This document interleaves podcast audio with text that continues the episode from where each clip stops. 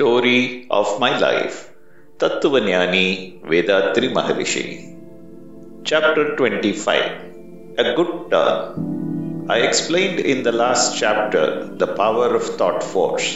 Although the greater part of my life was spent in meditation and philosophical research, I spent the period between my 40th and 50th year in investigating the nature and power of thought force. Those who are engaged in philosophical research should first of all understand clearly the nature of the human mind. Only then the very same mind will reveal the nature of its source, which we call life. Once we understand the truth about life, it would be easy to know the reality about God. Long before I had made a decision it was to dedicate myself totally to the service of the community after my 50th year. With this end in view, I had purchased three acres of land near the trunk road. I had also made arrangements to purchase 10 acres of the construction of a children's home and a home for the aged. For the maintenance of my family, I secured 5 acres of arable land with a well and pump set. It was my idea to take out a portion of the profits from out of my share in the firm and with that outlay common service to the society. At 45, I was in for a big change in my business. There were no buyers.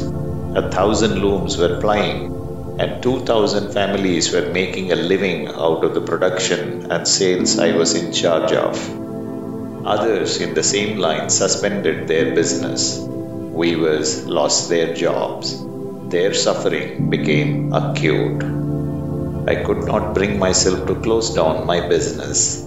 I carried on. When all the reserve cash was spent, I obtained loans from others. When that proved inadequate, I went to the Multani money lenders for loan. Things went on like this for five whole years.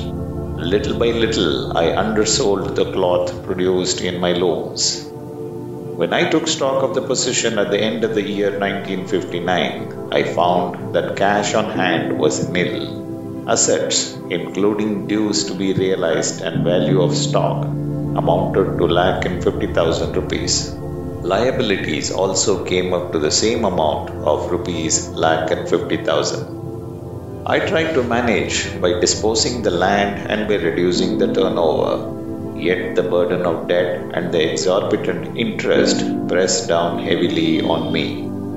The idea came to me then that I could try the power of forceful thinking to solve my problem. I resorted to auto suggestion. All my liabilities should cease within one year. I repeated these words to myself both morning and evening liabilities increased. I closed down the business. I loved the poor weavers very much. I wished that my downfall should not affect their life, so I sacrificed my personal properties and made alternative arrangements and provisions to the weavers who were working for me. My assets, I found, just fell short of my liabilities. I was unable to meet the short term loans so those creditors, my Multani money lenders, moved the court for foreclosure and sealed my property. The High Court ordered the liquidation of my firm. Under the Insolvency Act, all our assets were seized. All those that stood in the name of the partners, my brother, my nephew, and myself, they were auctioned and shared among the creditors pro rata. On 9th December 1960, my debts were all paid.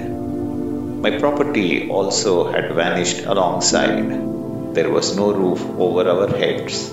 I could not engage in any business. Friends were shot. Members of my family reeled under the blow. I had still some courage left. I thought about my future course of action and discussed it with my wife.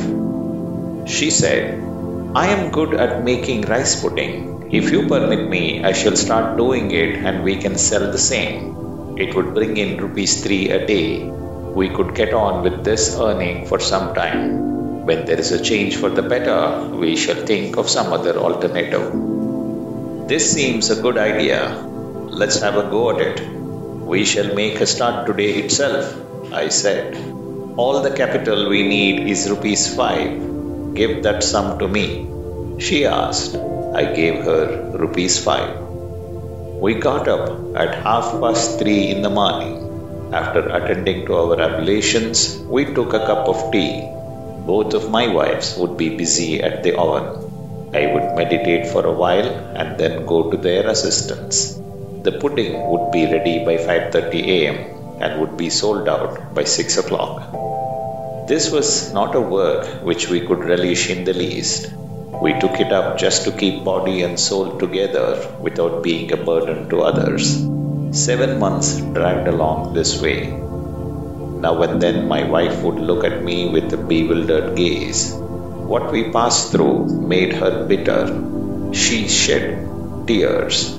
I consoled her. If you had only been a bit prudent, we would not have been reduced to such straits, she would say in a tone of rebuke. It was like this every passing day.